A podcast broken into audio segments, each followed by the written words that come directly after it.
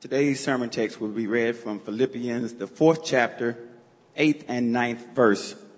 Finally, brothers, whatever is true, whatever is honorable, whatever is just, whatever is pure, whatever is lovely, whatever is commendable, if there is any excellence, if there is anything worthy of praise, think about these things. What you have learned and received and heard and seen in me, practice these things, and the God of peace will be with you. This is God's word. Amen. Thank you. Um, I've, I've, I've often said, uh, but one of, the, one of the big truths that I've learned over the years has been that whenever I am coming in contact with the scriptures, with God's word, and I recoil, I push back, it's because the scriptures are doing their job. They're a mirror to my soul. They're showing me what is inside of me, the blemishes that need to be changed by God's grace. And I picked out some verses to begin with today just to, that usually cause that kind of sort of visceral, um, almost adversarial reaction within many of us. Uh, Matthew 5, 5 9. Blessed are the peacemakers, for they shall be called sons of God. That's a fun one. Blessed are the peacemakers, for they shall be called sons of God. Matthew 5, 27 and 28. You have heard that it was said, this is Jesus talking, you shall not commit adultery. But I say to you that everyone who looks at a woman with lustful intent has already committed adultery with her in his heart. Ooh. Matthew 5, 38 and 39. You have heard that it was said, an eye for an eye and a tooth for a tooth. But I say to you, but I say to you, do not resist the one who is evil. But if anyone slaps you on the right cheek, turn to him the other also.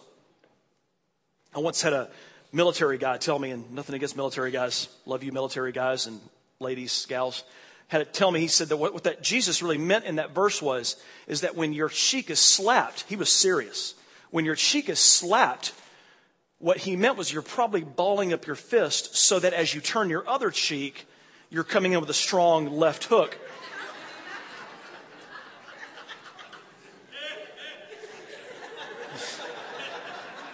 really? That's awesome.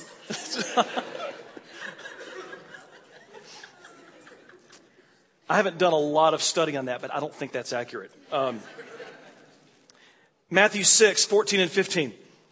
For if you forgive others their trespasses, your heavenly Father will also forgive you.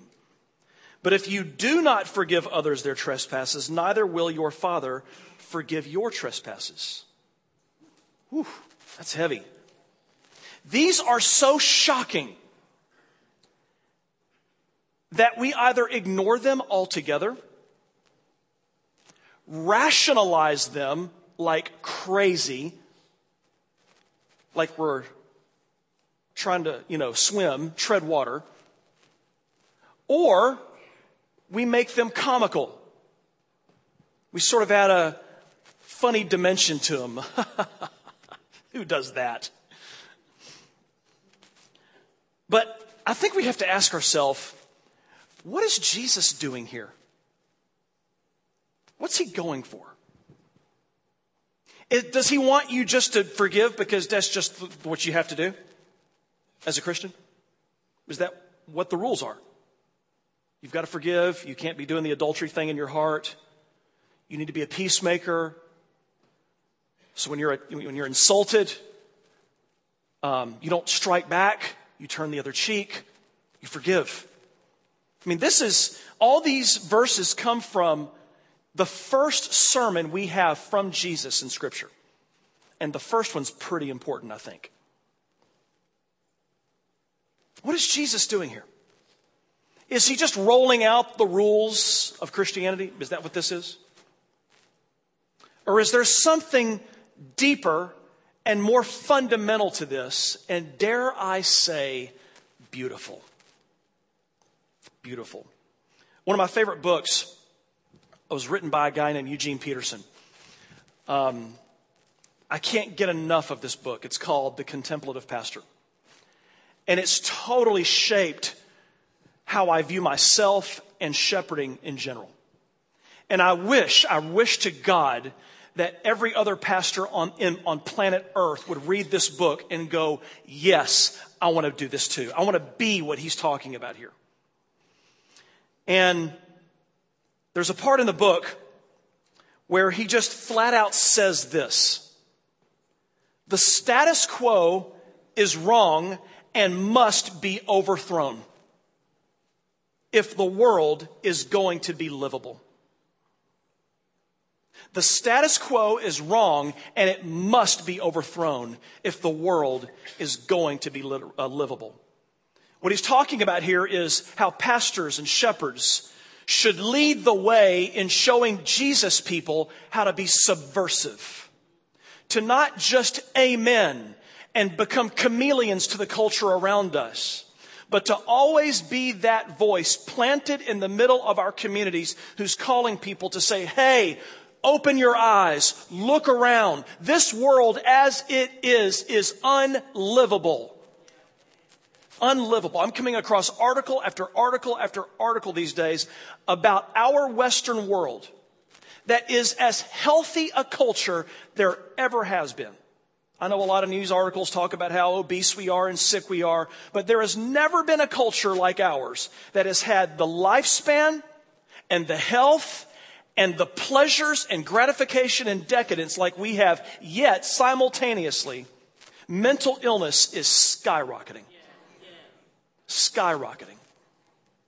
Depression, sadness, fear, angst, it's skyrocketing. It's filling us. And he says that this status quo that is going to be over, that must be overthrown so that this world can be livable. There is another world of borning that is livable. There is another world that is beginning to come to bear, to light. It's unseen, imperceptible, but it's there. He goes on to say that actually. It is in existence, though not visible. Its character is known. And he's talking about the kingdom of God. See, as followers of Jesus, this is something that we believe. If you didn't know this, you need to believe this because this is what the scriptures teach. That when Jesus was resurrected from the dead, something remarkable took place. A new age was begun. Something was inaugurated that will never, ever, ever come to an end. The kingdom of God. And the kingdom of God, he said, is like a mustard seed. It starts off small it's like yeast hidden in dough. It's unseen. It's imperceptible. But over time, it leavens the whole lump. It takes over. And the first fruits of the kingdom of God, proving that there is such a thing as the kingdom of God, proving that Jesus is real and that his word can be trusted, proving all of that, bearing all of that out is the fact that people who have come to life in Jesus are all around us. I know that seems that there's a lot more people who don't know the life of Jesus. But many of us in this room know the life of Jesus. And the life of Jesus was given to us because of the resurrection. Grace has flipped a switch in our lives and we are not just better people than we used to be. We are a new kind of race or ethnic group, the scriptures say. And I really wish people, especially in our world, would study that out and think about that and discover the implications of that. We are literally, Peter said, a new kind of people, a new race, a new ethnic group. We are the new humanity that will populate not a spiritual, invisible realm where we jump from cloud to cloud for all eternity, strumming our pretty little golden harps we are going to be people who one day when heaven and earth meet, and Satan and sickness and suffering and everything evil in this world that makes this world unlivable is done away with. we will, with our resurrected, real bodies, skin, bone, blood, veins, brain, some more than others, all that, we will live in this world together without those impairments. Jesus' resurrection is the first fruits of that. And we are the first fruits of his first fruits the people who have come to life in Jesus, and we will live in this world, possess this world, and rule this world with Jesus. This is what eternity is going to look like. We're going to smell the air. We're going to pick flowers. We're going to eat good food and drink good drink. We're going to laugh. We're going to remember. We're going to worship. Not because that's what you do on Sunday mornings, but because the glow of the face of Yahweh Himself will be so stifling and shocking and adorable. We won't be able to help ourselves but worship the living God. This is our future. This is what it looks like. And when Jesus is telling us, I want you to live in a different way as my disciples, as non adulterers, as peacemakers, as people who cultivate um, human flourishing in whatever environment we find ourselves. We are living as the people who are going to populate that new creation. Those things are going, in my mind, from ugh, to beautiful. I don't always think they're beautiful. Some of you might walk out here and hurt me today, and I might not think that's beautiful. Forgiveness. But generally speaking, I find it absolutely stunning. I find it stunning. And I want the beauty of God's kingdom in my life and in your life. This is important because I kind of sort of know Southern Bible Belt people. Forgive me if that's not who you are. I know we don't have just Southern Bible Belt people here. Don't take that as an insult. I don't mean it as an insult. I don't mean it as a pejorative. I'm just saying I know Southern Bible Belt people. I was raised here too. And I know that some of us have been in the church so long and have been so impressed with the ministry that we've seen demonstrated before us that it's hard to look at God and the things of God as really beautiful. They feel like a drudge. They feel dull. They feel boring. All that. I want you to see these things as beautiful. Really beautiful. They're hard, but they're beautiful. Last week, um, I shared um, a some ideas with you by a guy named Dallas Willard. Um, he wrote a book called Renovation of the Heart, uh, one of my, man, key reference books. Um, I've worn that book absolutely out. And he talks about his own diagram for spiritual growth. And he came up with these three initials V, I, M. Remember, our current series is Putting on Christ. We're talking about change. We're talking about becoming different kinds of people. But really, underneath that is something much more beautiful. It's experiencing the possessing, glorious presence of Jesus, being shaped by it in a way that never leaves us the same. You can't talk about change without talking about Jesus intimately being within you and living through you. And so that's what we're calling this series, Putting on Christ. But we really want you to change. We want you to experience transformation in your life. I know that many of you who've been exposed to church, you've heard sermon after sermon after sermon after sermon, and preachers have made promises to you and they've oversold and they've underproduced. And there's a cynicism that's beginning to get thicker and thicker and thicker in Southern Christendom and we're beginning to disbelieve that God really will do something in our lives. I want to cut that callus off. And I want to refresh hope that every one of us can experience the renewing power of Jesus. And so I find a lot of strength and insight in Dallas Willard's words. If you remember last week, I was talking about how VIM stands for vision, intention, and means. Vision, intention, and means. And I gave you the example of learning a language. In our culture, we have to have two years of, of a foreign language in order to go to college. And so many of us take Spanish or uh, French or maybe Latin or German or Russian or something like that. And in our world, in the Western world, the vast majority of the people who learn a foreign language or who have studied a foreign language hold on to very little of what they've learned. Very little of it. Yet around the world, I see lots of teenagers nodding uh, at me. Um, around the world, my, uh, you know, my mom was a French teacher. She was, she oversaw the French studies of all of Shelby County schools. She was raised in, uh, she was raised in Eastern Canada. She learned French at the same time she learned English. She's bilingual. She is very proud of me that I can count to 10 today. Very proud of me. Um, she just is so, just makes her face glow that I can count to 10 sometimes. Um, yet around the world, there are people who are learning English at phenomenal rates. Phenomenal rates. Why is that? Are they smarter than us? They would say yes.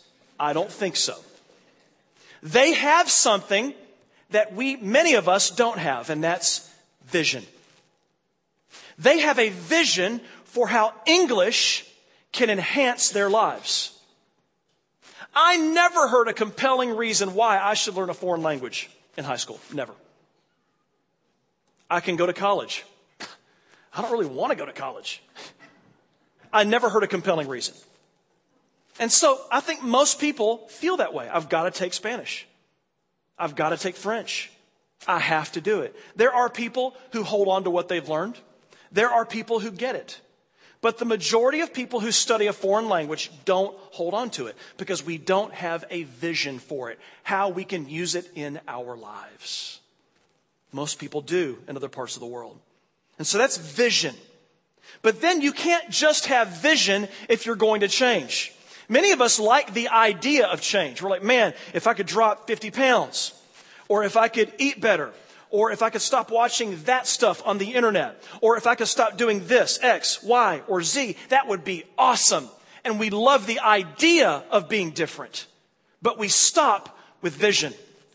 But there's another step beyond vision, Dallas Willard says, and I agree with him, and that's intention. It can't just be wishful thinking. It's got to be intention. You have to intend to lean in to the vision that you have. He says this projects of personal transformation rarely, if ever, succeed by accident, drift, or imposition. I've not changed in my life out of accident. Whoops! I eat so much better now. I didn't have three bowls of ice cream with magic shell every night on vacation. How did that happen?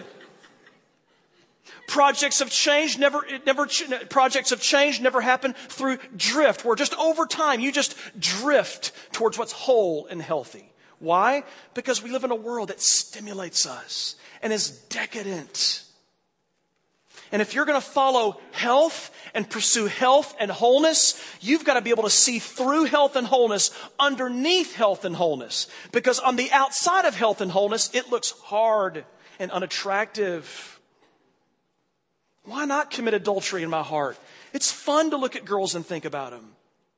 But if you get underneath that and begin to think about wholeness and what it is, the gift that you can give your spouse, the gift that you can give your own heart, you've got to look. You've got to look for the beauty when it comes to wholeness. You don't just drift that way. And I've never been made to change. Never been made to change. Never forget the time I brought home a bad report card in fourth grade. And my dad flipped. I studied like a crazy man all night. He was standing over me the whole time. You would have thought I had to defend a PhD dissertation the next day. I mean, and the next week at school, I killed it. I made A's on every test. I was like, man, I know this stuff. But he wasn't standing over me every single day. So two weeks later, I'm bringing home bad grades again. We don't drift to change. Change doesn't happen out of imposition. Somebody standing over us. Willard says effective action has to involve order, subordination, and progression developing from inside of the personality. Now, if there's ever anything that sounded unspiritual, it's that, isn't it? Because if I'm going to change, I want a preacher to pray for me, wave his magic wand over my head, make something happen in my life. That's what, that's how, that's how I view change. I mean, that's the culture we've all grown up in. Regardless of, of your, um, whatever spiritual background, whatever tribe you're from, denominationally, whatever background you're from, we all have the assumption, we share the assumption that if we follow Jesus and are saved, then it'll, it should just happen in my life. And yet, when you look at the Bible, it doesn't seem to teach that. It doesn't teach that if you get saved, it all just happens. So what's up with that? How is it spiritual then? Why do I need Jesus if I've got to work? And Dallas Willard's not saying here, work real hard, clench your jaw, grit your teeth, clench your fists, white knuckle it until you get to change. That's not what he's saying. He's saying that change that happens, happens through process, focus. Yes, there's effort. Effort is not the opposite of grace. Earning is. Dallas Willard also said that. We're not talking about earning God's love. We're not talking about working so that we will be saved. We are saved through faith alone in Jesus. Period. Period. But as Ron said a couple of weeks ago, you can have faith and get to heaven really raggedy.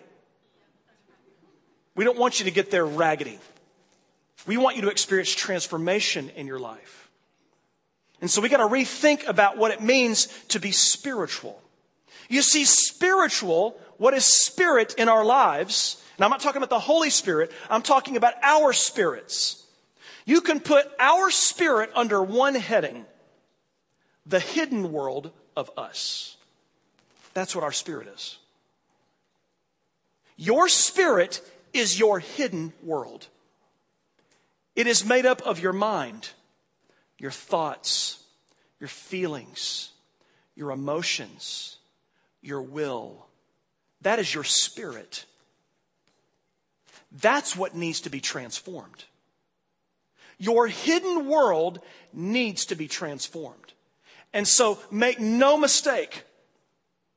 If we are going to change, you are going to have to get below steps one, two, and three and get this. Your hidden world needs to be saturated with the presence of Jesus. If your hidden world is not saturated with the presence of Jesus, you are going to get cynical and more cynical and more cynical as the years go on and as you sit in these church services. Because you're going to find yourself leaving every week Maybe it was a good word. Maybe it was entertaining. Maybe it was fun. Maybe it was interesting. Maybe it was stimulating. Maybe you learned interesting things about the Bible, but you're going to know deep down, this isn't changing in me. My hidden world is the same as it was years ago. We want your hidden world to be transformed by the glory of Jesus. See, this is the vision I have now for a prayer life. For me, prayer isn't, I got to pray today because the scriptures say I need to pray.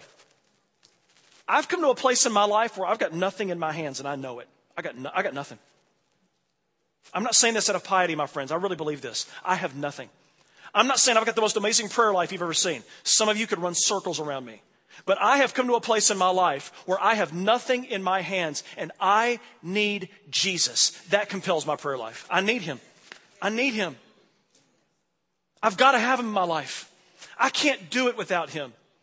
I'm a bad dad without Jesus. I'm a bad pastor without Jesus. I'm a crappy husband without Jesus. I'm all that without Jesus. I need Jesus in my life. You've got to believe that underneath it all. which is why Willard says that it begins, it develops from inside the personality. So, this is what I mean when I talk about spiritual growth. When the hidden world is saturated with Jesus. But how? And this is where the M comes in means. Means. It's one thing to have a vision, a glorious vision for what life could be like if you had this virtue or this new heart. It's another thing to have intention. I'm going to pursue this. But you've got to have means. How do I do that? Let's go back to learning a foreign language. If you were learning a foreign language, you would first begin probably with classes or tutoring of some sort. And what everybody does who's serious about learning a language is they get these little cards and they start writing vocabulary words on them. The English on the front and whatever it is you're learning on the back. And they walk around studying those cards. You can see dudes in seminary with big old rings with cards of all these Greek vocabulary words walking around, walking around, just studying those jokers. You get flashcards. You read books. You hang out with people who have your same interest in that language, and you rehearse and practice together. You might even invest some money in going on a study trip where you live abroad for a summer in France if you're going to learn French, Spain or Mexico if you're going to learn Spanish. I know there are other countries that speak those languages, I'm just saying. Uh, but you do those things.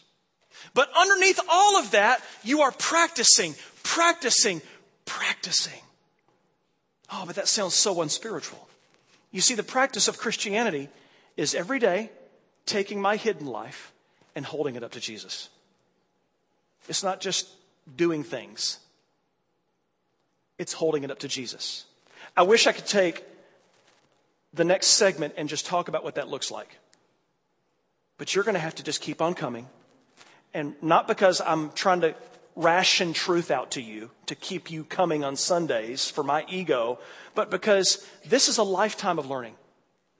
This is a lifetime of learning. And so you've got vision, you've got intention, and then you've got means. Now I want to go back to vision and talk about that for a moment because in Philippians 4 8, I believe that Paul is telling us have a vision for what your life could look like in Jesus. And he says these words Finally, brothers, whatever is true, whatever is honorable, whatever is just, whatever is pure, whatever is lovely, whatever is commendable, if there is any excellence, if there is anything worthy of praise, think about these things. Now, the first time I read, read that, and, and honestly, almost every time I've ever read that, until recently, I've not really known what to do there. Purity. Purity, purity, purity, purity, purity, purity, purity, purity. Excellence. Excellence, excellence, excellence. What else does he say? Think about what's true. True, true. Jesus is true. Jesus is true. God's word is true. True, true, true, true, true. I feel like I'm getting ready to have a baby. Sorry. Um, we're being called, I believe, to cultivate a vision for these things. And I want to be very clear about something here. He doesn't tell us what those things are that are lovely, that are pure, that are honorable, that are just. Why? Because that's up to us. We've got to figure out what's pure, what's lovely, what's honorable, what's just, what's all that stuff. Those are all amplifiers that describe concrete behaviors and ideas. Justice, truth, loveliness, all those things are adjectives or amplifiers that describe something concrete. They are abstracts that help amplify something that's real and that you can taste and see and smell in your life as you pursue those things. Now, let's go to, for a moment to 2 Peter chapter 1. Ron preached on this a few weeks ago. I think it's really imperative that you hear that talk if you've not yet. It's called A Body for God. It's two weeks ago. Um, why doesn't he give us concrete ideas of what to think about. I think partly because he's giving a closing to his letter in Philippians. He's not going to preach another sermon, maybe. But also because we're not all cookie cutter people. You may struggle with purity in a way that I don't. I may struggle with truth and justice in a way that you don't. So we've got to hold our hearts up to the scriptures and let the scriptures be a mirror to what is broken inside of us. Your brokenness is different from mine. We're all broken. But your complexities and your uniqueness is different from my complexities and my uniqueness. And so he's calling us, he leaves us all with this sense of a lack of resolve. And man, American Christians hate that. Give me resolve. Tell me how the story ends, and it better be happy. And I read so many texts in Scripture, especially the Psalms, that end with no resolve. It's just a naked trust that God God's going to somehow show up. I don't know how, I don't know when, but He is.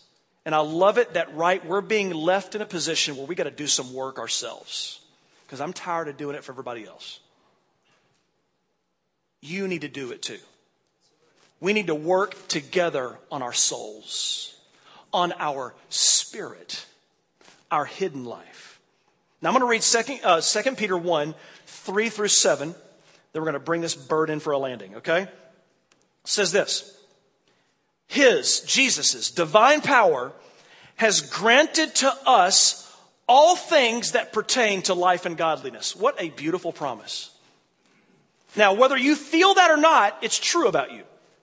If you are a follower of Jesus, no matter how jacked up you are, you might have four flat tires, no gas, a busted carburetor. If you believe in Jesus, this is true about you. He has given you all things that pertain to life and godliness. Through the knowledge of Him who called us to his own glory and excellence, by which he has granted us, to us, his precious and very great promises, so that through them, so that through what? What's, what is about, what are the adjectives that describe those promises? What did he say about those? They are precious and not just great, very great very great promises so that through them you may become partakers of the divine nature.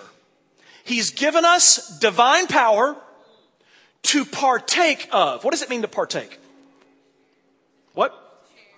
To be a part of. That's good. What else? What? Assimilate. Wow, that's a good one. His divine power. He's given us the divine power to assimilate into our lives the divine nature.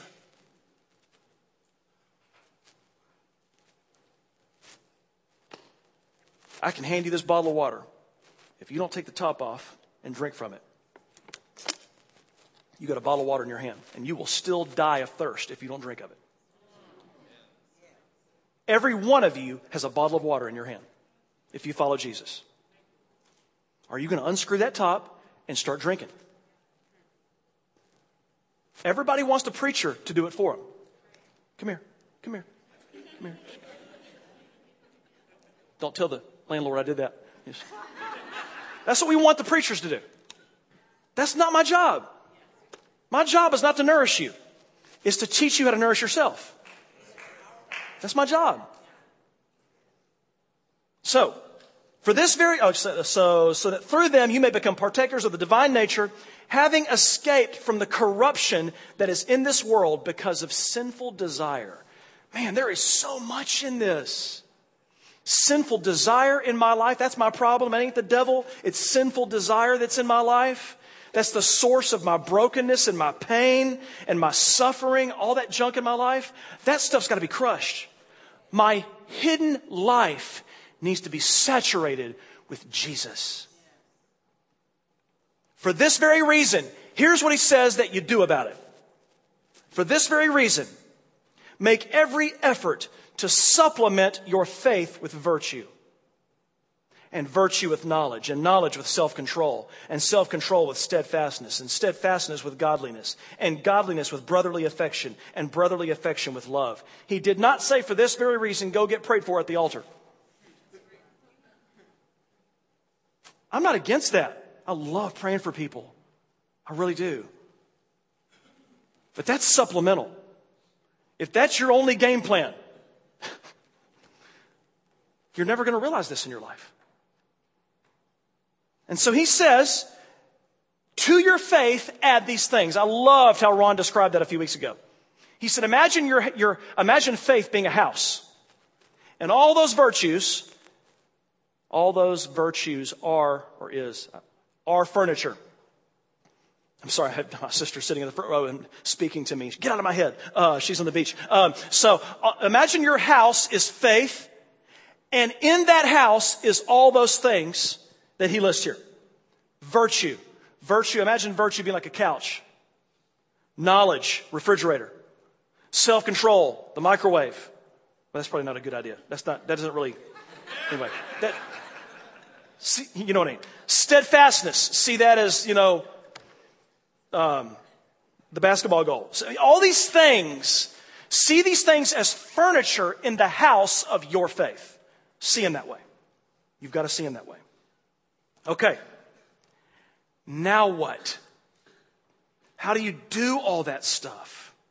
How do you add virtue to faith? I want to quickly just run through this inventory of virtues really quick, because all these are virtues. Just really quickly.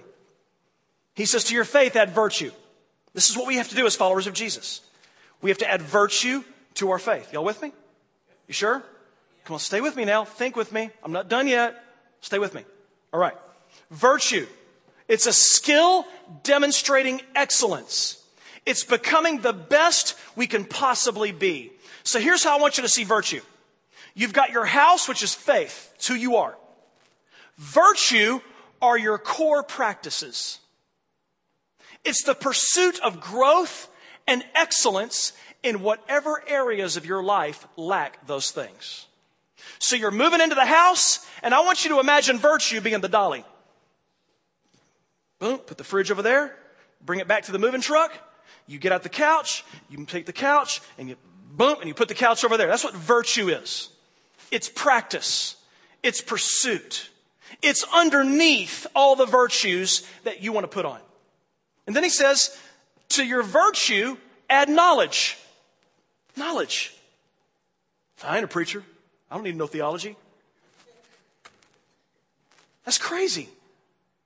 We all should be growing in our knowledge of the scriptures. And I know there are people who say, well, it's not, it's like a, it's like an experiential knowledge. It's knowing Jesus. I'm like, yeah, but you can't know Jesus without the scriptures. Because people who try to know Jesus without the scriptures believe crazy things. So we need scriptures. We need the Bible. We need the Bible. So we get the scriptures. That's our foundation. People tell me all the time, I just can't hear God. It's okay. God has spoken. Read Matthew. Read Jude. Read 1st and 2nd John. Read the Revelation.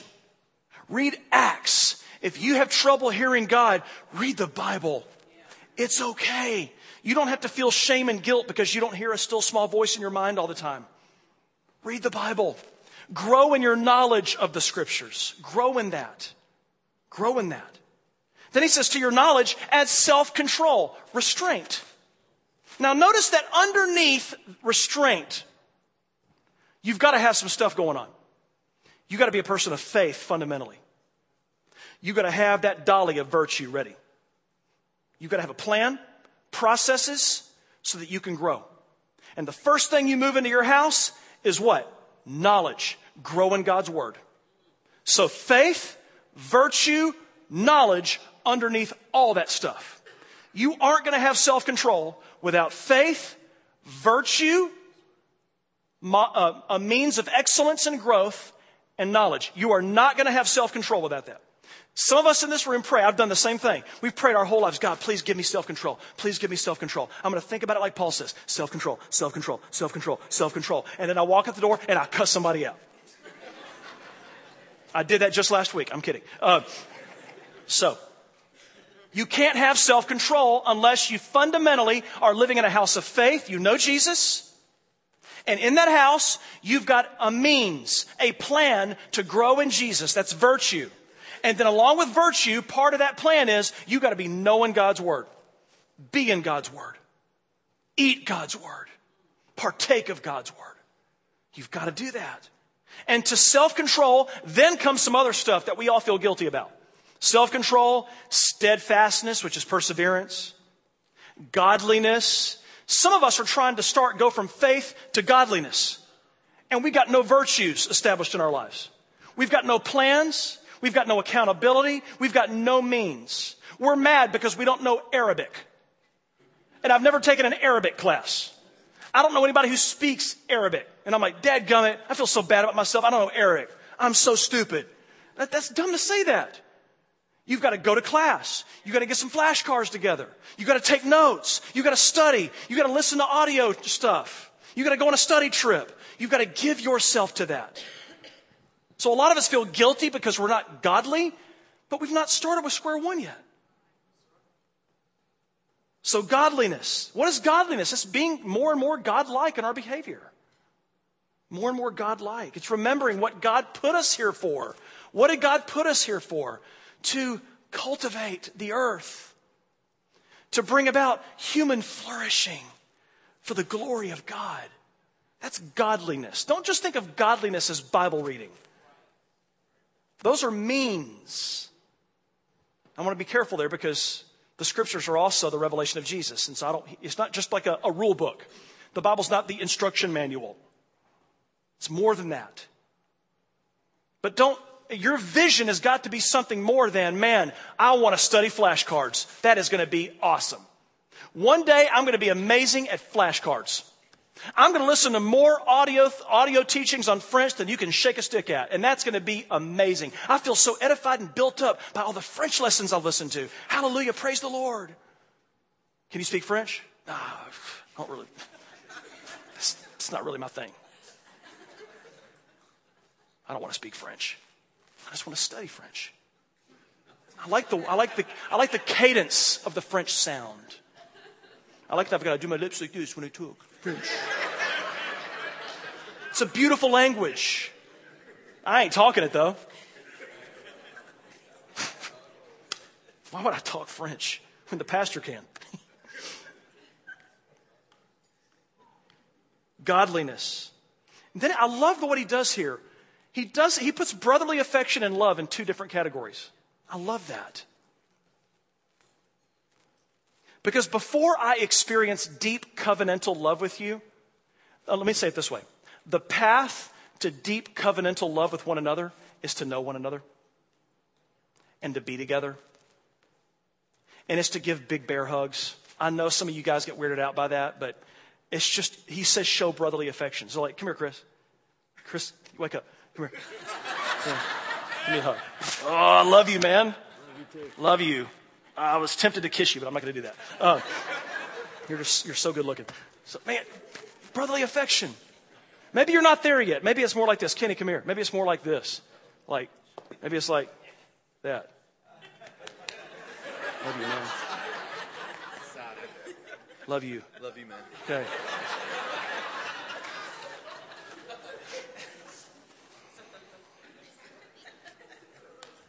We got to give the gift of affection to one another. You know what softens my heart towards people when I'm mad at them? It's not just thinking better about them. It's not feeling guilty about my, my thoughts and going to prayer. And Jesus, please take away my thoughts about Josh Samuels. Please. It's going and being with him and getting in his presence and looking at his eyes and seeing his heart, spending time together. It's brotherly affection. Brotherly affection. And that, un- that underlies love. Love. Now, all that sounds great And if I stopped right now, I wouldn't be teaching you anything, showing you anything. Because here's what you have to do with all of that. Those are concrete examples of virtues that we need to be growing in in our lives. Brotherly affection, love, all those things. How do we do that? And this is where I think we go back to Philippians chapter 4.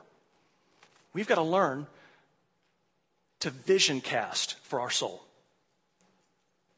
Cast vision for your soul. Most of us, what motivates a desire for change inside of us is guilt and shame. I'm not this, and I should be. Rather than that being your motivator, why can't your motivator be something like, wow, brotherly affection is really beautiful. I'm going to practice that. I'm going to practice that. Let me give an example. Let me give an example because here's what I think you need to do. So first, you need to you need to locate. First, let me just say this first. First, you've got to locate your impairments. You need to read over that list and say, okay, what is it that I'm terrible at? If you've not read your Bible in three weeks, there's a big problem.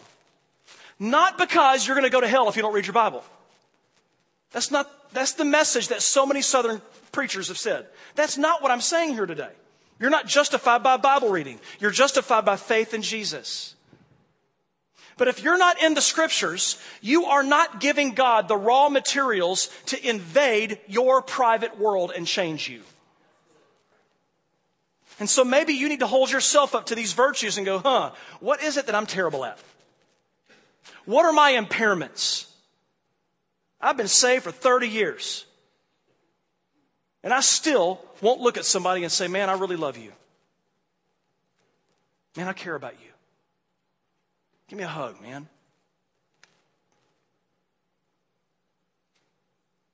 Godliness is as far from me today as it was when I first came to Jesus.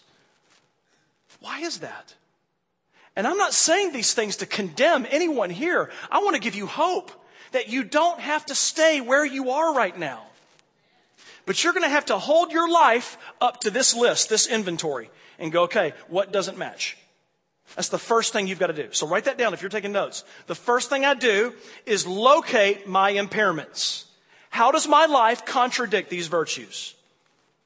I'm almost done. I know I said that 15 minutes ago or maybe 20, but I'm getting there. This is more important than going to the movies. Okay. Here's the second. Now, remember, in, in the scriptures, when Jesus made himself known, he said this Repent, for the kingdom of God is at hand. So he intersected with our impairments first. Repent, change. You're broken. You're jacked up. The kingdom of God is at hand. So repent, you're broken. There is a thing that you can have that will change you the kingdom of God. It's all over the New Testament.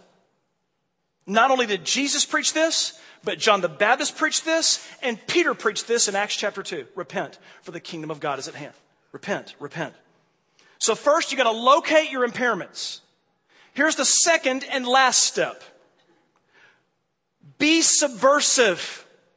Imagine a new story for your life. Imagine a new story. What would it look like for you to have virtue in your life? An architecture of discipline, spiritual strategy, scriptural study, daily prayer, ongoing relationship and community with other brothers and sisters in the body of Jesus. What would it look like for you to build that architecture and commit yourself to it? What would it look like?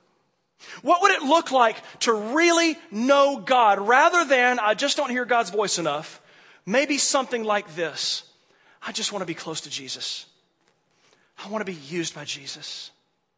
I want to find myself in situations when I'm, when I'm at the store, when I'm driving around, when I'm having coffee with somebody, when I'm at work. And I just, it's as though Jesus is just speaking through me. I want to know him. I want to know him.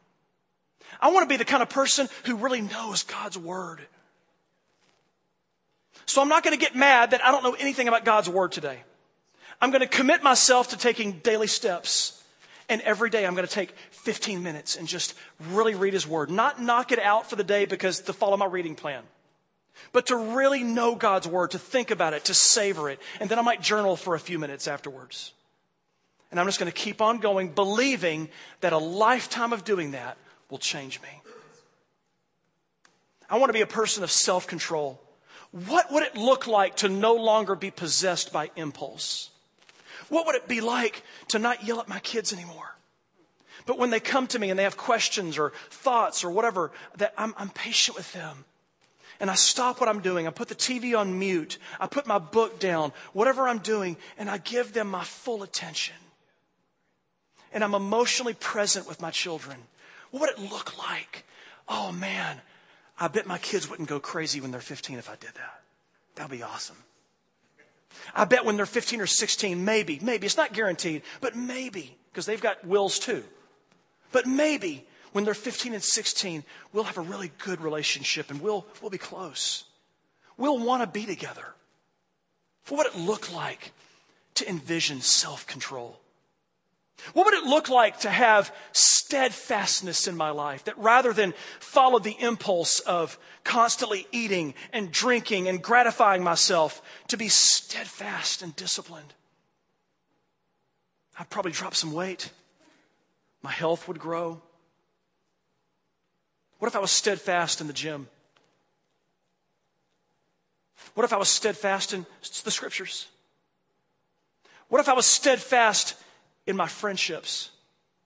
And that brother or that sister that's in my life, maybe in my community group, that makes me crazy, rather than avoiding them every time we're around each other, I take that person out for a cup of coffee and I just begin to know their heart. And if I don't get a word in edgewise, that's okay. Because I'm a bigger idiot with God. And He loves me. And He wants to be with me. And He pursues me. Maybe there's some humility that we can learn along the way. What would godliness look like in my life? Rather than being enslaved to pornography and incessant profanity and evil thinking and always putting myself first and think scheming of ways that I can get more money and more stuff and have more things and whatever scheming for ways to pump up my ego and cause people to respect me and love me and adore me and honor me more. What if I just took, what if I took on Jesus' posture and took on a posture of humility? What if I worked against the pride and the ego in my life? What would look, what would my wife think about me if I was that kind of person?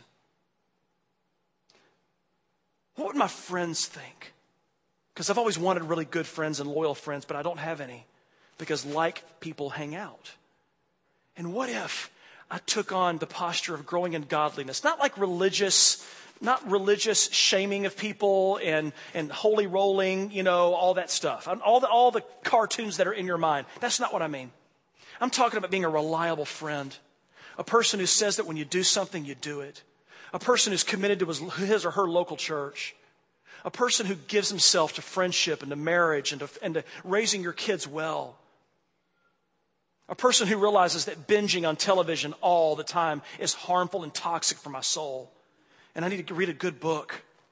I need to spend more time with people and have eye to eye, face to face conversation. What would it look like to pursue a life of godliness? What would it look like to take aside that person that I really respect, who sits three rows away from me, who I notice every single week when he prays with his family? Or when she lifts her hands and just worships God so sincerely.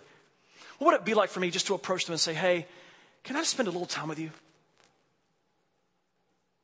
I know that's weird, but the worst thing that can happen is the person says no. One of my dearest friends to this day is a person who, when I blew him off, he said, Hey, I want to spend time with you and get to know you. And we're friends today because of him. I had nothing to do with it. What would that look like?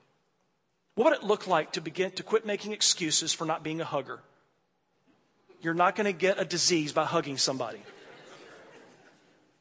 What would it look like just to put your arm around somebody? Or even more than that. Maybe that'll take you five or ten decades to get there. But what if you began making a phone call and saying, Hey, I was just thinking about you, man. Are you doing okay? I'm concerned for you. Brotherly affection. What would it look like if in your life sarcasm went way down and sincerity went way up? I can tell you what it'll look like.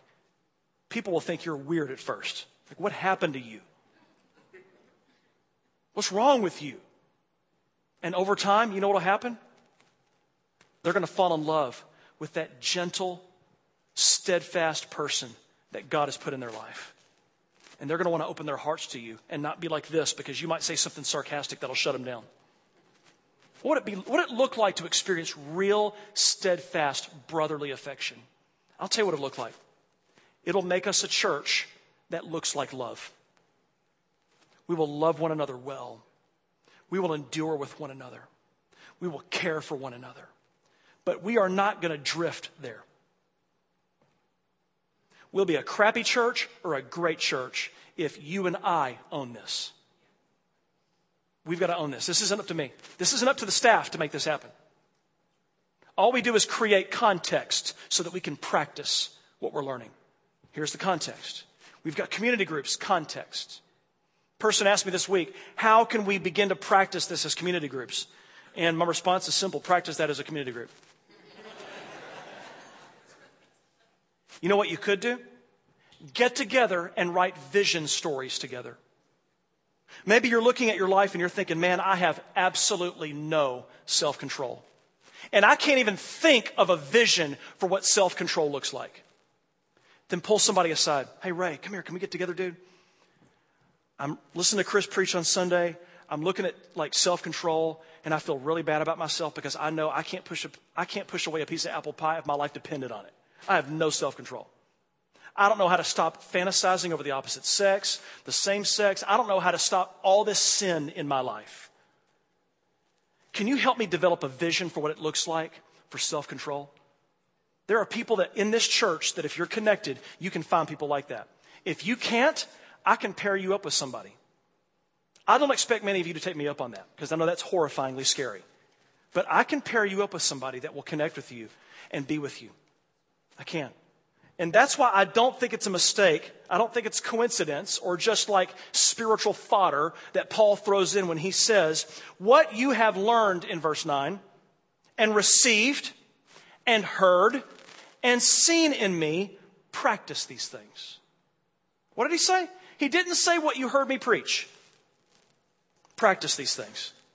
He said, What you have learned and received and heard and seen in me. What does that say? Proximity and intimacy. It's not about going to class. It's about being connected to the teacher. It's tutoring. It's one on one. This is why we have community groups at our church. We badly want you to change. This series is not over. We're just getting started. It's taken on a life of its own. Tons of you have said, Man, I can't believe this. I don't know if you're just saying that to me. I don't think you are, but I can't believe how good this is. Every week, I'm learning things and thinking of things that I've never heard or thought of before. So here's my question. I've already blown out the time today, so oh well. But um, here's the question What's the first thing you're going to do now? Write it down. Come on, write it down.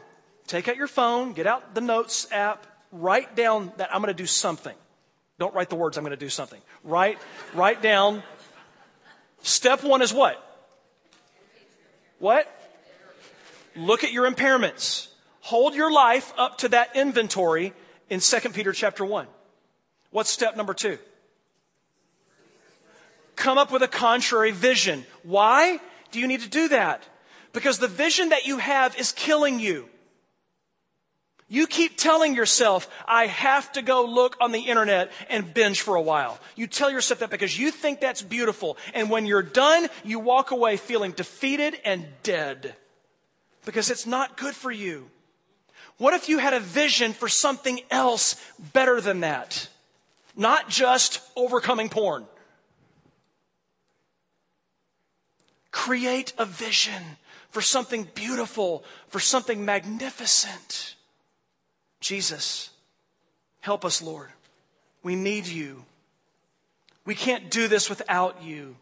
It is our deepest desire that we grow in you and honor you. And I pray, Jesus, for every heart in this room, every numb heart, every strong heart, every joyful heart, every dead heart. Jesus, Jesus, help us to see our impairments and our sin, and help us, oh God, to change. Give us a vision for what's beautiful. In Jesus' name. Amen. Before you go, I want to say one thing. If you find that you're coming to know Jesus and really depend on Him, please let us know that. If you're becoming a Christian, a real Christian, for the first time, let us know. You can send us an email, info at renewalmemphis.com, or you can go back to the information, to the Welcome Center and sign up for baptisms. But please, my friends, please, let us know. Let us know. We're having a baptismal service the first Sunday in July. If you're coming to know Jesus, we're going to use that baptistry back there. If you're coming to know Jesus and you want to do that, make it known publicly and be immersed in the way, the truth, and the life of Jesus. Shoot us an email or go to the Welcome Center and sign up. My dear friends, I pray this week would be a life, a week filled with joy. I pray that if you're sad, that you would be drawn to Jesus in your sadness. I pray that if you have bad news this week, that you would find strength in Him. And I pray more than anything else that you would see the beauty of Jesus' face in His scriptures, in the church, in the Spirit, as He makes Himself known to you. Go in peace, my good friends. Take care.